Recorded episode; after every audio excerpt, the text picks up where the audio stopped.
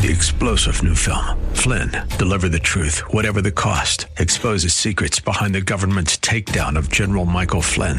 Flynn knew what the intel world had been up to. He ordered the first audit of the use of contractors. This set off alarm bells. He told the truth. He was the most dangerous person for Donald Trump to hire. They had to get rid of Flynn.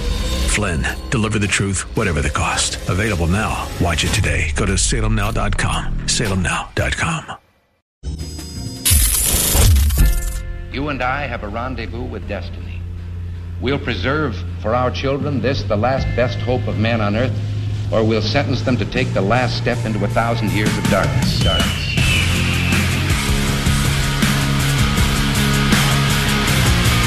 This is Always Right Radio on AM 1420. The answer is your host, Bob Frantz.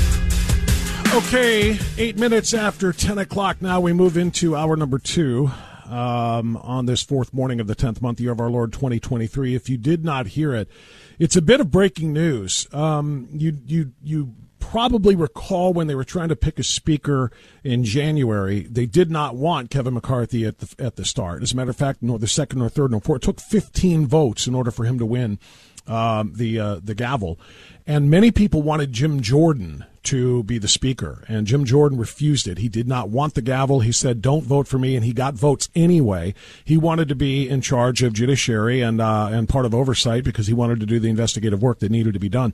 And uh, now that McCarthy is gone, I just had Jim Jordan on, and uh, exclusively, I got him to say that yes, he would accept the gavel this time if his conference, if the conference, uh, the Republican conference, chooses him and nominates him and uh, supports him, he would do it. So he'd be willing to give up his chairmanship of the Judiciary and Weaponization Subcommittee and uh, also his spot on the Oversight Committee to actually lead. It's a big deal. I heard him on Hannity last night. They tried to get an answer out of him, and he would not. He would not budge. This morning, he said, "Yeah, if the conference decides, he would be accepting of that uh, of that honor and that opportunity." So it's a big deal. So we'll come back to that. But right now, I want to pivot to another big deal. The Nobel Prize in Medicine has been awarded. We talked about this briefly, but I wanted to save most of what I had to say and what I want to ask for our upcoming guest. But the Nobel Assembly awarded the 2023 prize in physiology or medicine to the two scientists who they say made inroads to the development of the COVID vaccine. Caitlin Karikó, if I'm saying the names correctly, uh, if I'm not, I don't really care, and Drew Weissman have worked on messenger RNA research for decades, the story goes, enabling vaccine production to occur in less than a year from the date at which work began. So, in other words, the two scientists who brought you myocarditis on steroids and palsy and strokes and blood clots and deaths and a whole lot of other things um, have been rewarded for doing so. The man who was uh, one of the pioneers of the RNA technology, whose name is, uh, in fact, uh, on the patent for RNA technology, is Dr. Robert Malone. He did not get such an award. I wonder if he would take it if he was offered it. Dr. Robert Malone joins us now at AM 1420, The Answer, for some reaction to all of this. Dr. Malone, good to have you back here in Cleveland. How are you, sir? Good. I hope uh, the weather is good and life is treating you well. It is indeed, and I appreciate that. Uh, although it changes here at the drop of a hat. We had 80 yesterday. It's going to be like 50 today. It's crazy. Um, so, Dr. Malone, uh, let me start there. Uh, before I ask you about these doctors and about the uh, about the Nobel Prize or these researchers, rather, if your name had been included because you were one of the pioneers of the RNA research, which we talked about with you in the past, and you've uh, made a lot of uh, revelations about, if your name had been included, would you want a Nobel Prize for what became the uh, COVID vaccinations? Well, you praise this well uh, because the prize was given for the COVID vaccinations, not for the platform technology and original discoveries. Mm-hmm. So they carefully kind of firewalled that or fenced that off. And it's just for the COVID 19 vaccines, which I have had no role in. So it's entirely appropriate that I'm not even mentioned because that's the scope of what they're awarding is for these mRNA vaccines uh, for SARS CoV 2. I can understand uh, why got... you would not want your name on these, but because of our conversations and many of the others that I've heard you have, but yeah. their work well, would not have been is, possible without your is, work, right? Your your work was the predicate for these things just because of your RNA technology, right? Yeah, uh, Katie Karikó and Drew Weissman didn't actually start working on this at all until about 15 years after I finished working on it, just to give the timeline. Mm-hmm. And the the statement from the prize committee about this is a little misleading their first publication was in 2005. So um, if you want to call that decades, okay, but uh, not so much. Um, you know, the truth is, I talked about this with my wife yesterday. Uh, Nobel Prize is big bucks, and it basically sets you up uh, for big bucks for the rest of your life. Uh, you know, they're they've won the Nobel, the Lasker, um, and uh, analogous prizes from the Israeli government and from uh, the Spanish government, and they've they've collected millions and millions of dollars in prize awards. So, uh, could I use the money? Of course. So could you, um, but I it's all it's okay. The way they fence this off, I I actually am glad they the committee basically validated that Rico and Weissman did not come up with the technology or original proof of concept or anything else uh, by the way they awarded this. Um, so, uh, you know, I, you have to look for the silver lining and be a happy warrior and not get down in the dumps. Uh, and I've congratulated both of them in writing for uh, this award and their achievement. I think uh, coming across as uh, small vindictive in other ways or or you know expressing uh, um, various feelings about about the award. It just that that doesn't go anywhere good. It's just not it's not my brand. No, I, and you know I didn't expect it would be. Uh, I didn't ex- expect you would want your name on it or anything of that nature. But it just kind of struck me as the fact that we're you know, what the Nobel Committee has done here, Dr. Malone, is they have rewarded people for, you know, this, this, you know, extraordinary development in short, a short period of time. President Trump's Operation Warp Speed of this, getting it done because of the research they had done before, et cetera, et cetera. As you say, kind of fencing it off as just the COVID vaccines. And in doing so, they're completely ignoring all of the evidence and all of the statistics of very significant and severe vaccine injury and death uh, the things that you that's talk true. about, the things that I've talked about, and um, and and I guess that's. I, don't know enough about the Nobel uh, Prize Committee. Is it just about the scientific breakthrough, and therefore it's worth this, even if the outcome it, it, uh, wasn't necessarily it, positive? So this is this is a very unusual uh, award. Okay. Uh, as as was Obama's uh, Nobel Peace Prize. This is for medicine and physiology, not peace. Um, and uh, the uh, kind of fencing it off like this and not acknowledging those that actually did the original production to practice and had the ideas is extremely unusual. It's worth looking at the uh, press release and the statements the committee have made because they're full of basically, uh, let's say, misinformation. I call it propaganda. Um, Here's their key statement for their discoveries concerning nucleotide based modifications that enabled the development of effective mRNA vaccines against COVID 19. They don't define what's effective. And notice they don't include the word safe. We always hear safe and effective, but safe is not listed here. And as you correctly point out, what really enabled the rapid development was the bypassing of regulatory norms under Operation Warp Speed and emergency use authorization. And, uh, you know, to that point, the Sputnik vaccine from Russia was actually developed on the same timeline because of the same thing. The Russians dropped a lot of the norms in clinical research and preclinical research in order to get it out the door.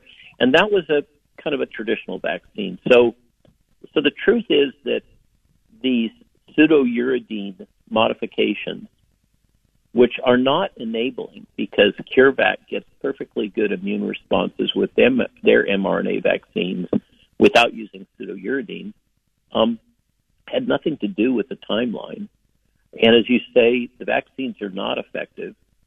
And to cut to the chase, Pfizer is a major donor of the Karolinska Institute, and the committee uh, that makes these decisions and the nomination process were revised last year. Uh, and um, and the Karolinska uh, decided in this case to make this award uh, in without disclosing that the Karolinska has a major donor called Pfizer. So uh, you know it's it's highly unusual uh, a lot of the just, really almost all the justification that's provided is, uh, let's say, not true, mm-hmm. uh, and um, and the, uh, there certainly is a strong appearance of conflict of interest, and given that so much of what is being asserted here is not true, you have to to raise the question uh, whether this really reflects the science or it reflects other things. A key statement in their press release from the, the Nobel Prize Selection Committee was that, quote, the vaccines have saved millions of lives and prevented severe disease and many more. Actually, the data coming out now are not consistent with that. Uh, the all cause mortality jumped after the vaccines are deployed.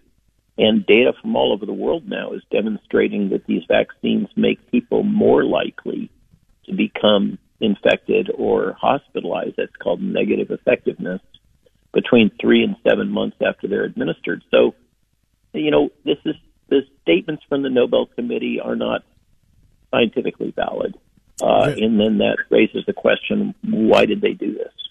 Yeah, that's a, that's a very very important point, and it, that's exactly why those of us who were skeptical and apprehensive and remained so after the rollout were uh, were so because the data cannot be known on long-term effectiveness and long-term side effects until a long term of time has passed, and it hadn't. And now here we are, three years on, and you're finding some of these things out uh, that that we were very much worried about.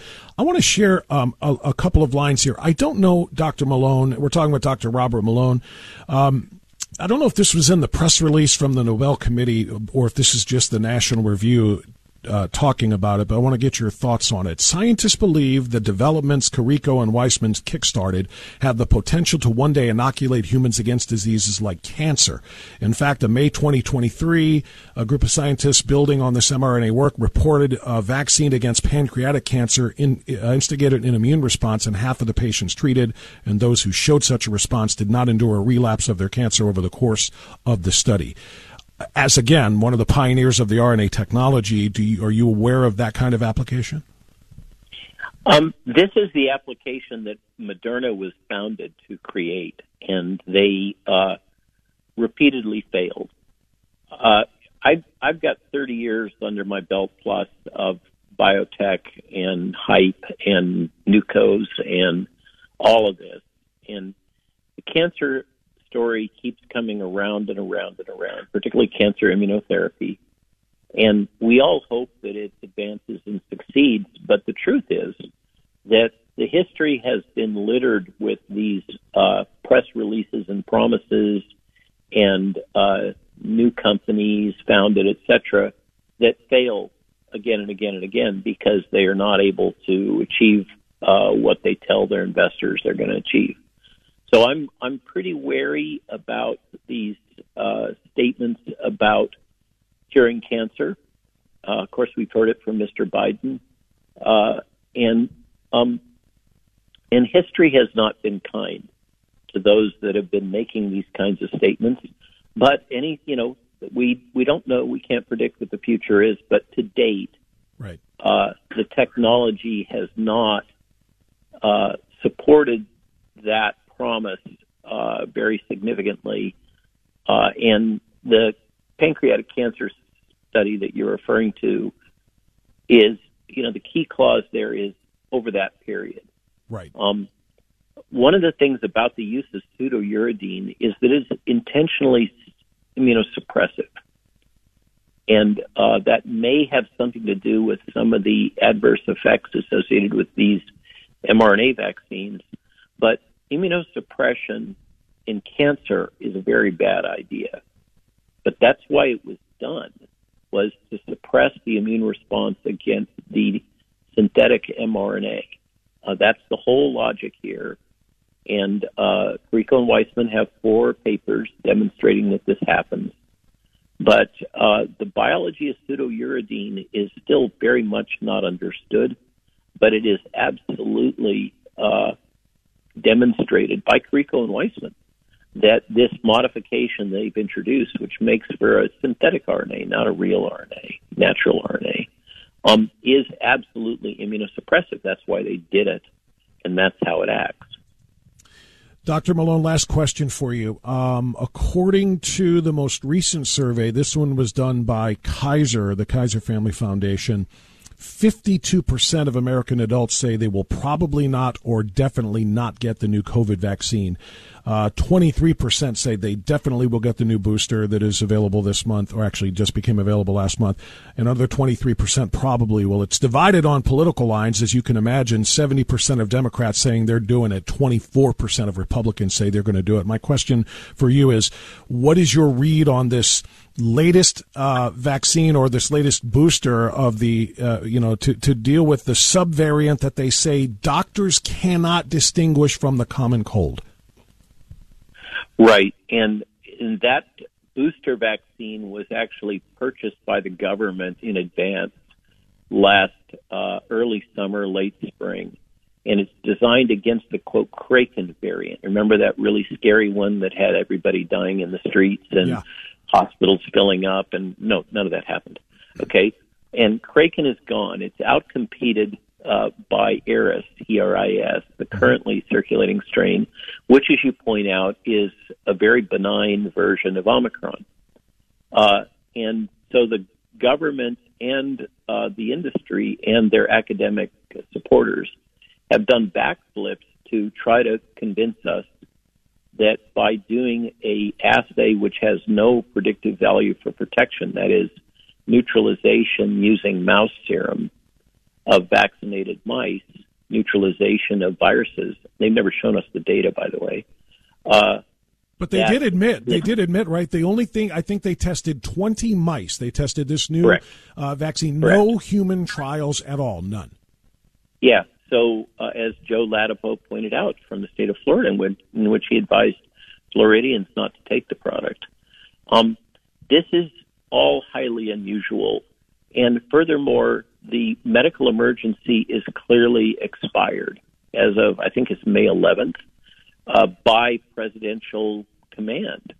Uh, so I've done the deep dive. I don't think the FDA had the authority to uh, issue emergency use authorization to this new product because we no longer have a medical emergency. And that's why I say the FDA has gone rogue, that and many other reasons. They just no longer seem to have the need to comply with the law, with their own uh, guidance regulations, um, with congressional intent. They basically are, are lawless now. They will do whatever they deem uh, politically expedient to do. And the fact that government bought these and now they have to market them in some way, that's what's really going on here is the government cooperating with pharma and the likes of Scott Gottlieb, who's a member of the board of directors of Pfizer and also uh, an advisor to the CIA, um, are busy in a mass marketing campaign, just like we've seen before, to get Americans to accept a mismatched vaccine product, which, by the way, they're having problems manufacturing and supplying.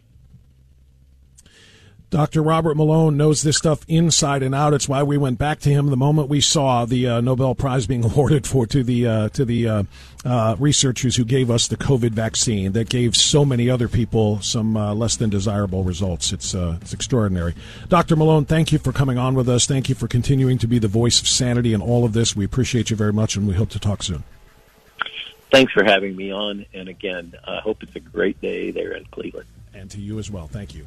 There's Dr. Robert Malone. We'll take a timeout now. It's 1026, Always Right Radio. We've got breaking news this morning. Jim Jordan confirmed on this program that he would accept the gavel if the conference committee, uh, the Republican conference uh, in the House, wants him to do so. It's a big deal. We'll talk more about that. We're going to talk to Jonas Schultz about that and also about his run for the State House. That's coming up, too. Stay here on Always Right Radio three star general Michael J. Flynn, head of the Pentagon Intelligence Agency, knew all the government's dirty secrets. He was one of the most respected generals in the military. Flynn knew what the intel world had been up to, he understood its funding. He ordered the first audit of the use of contractors. This set off alarm bells.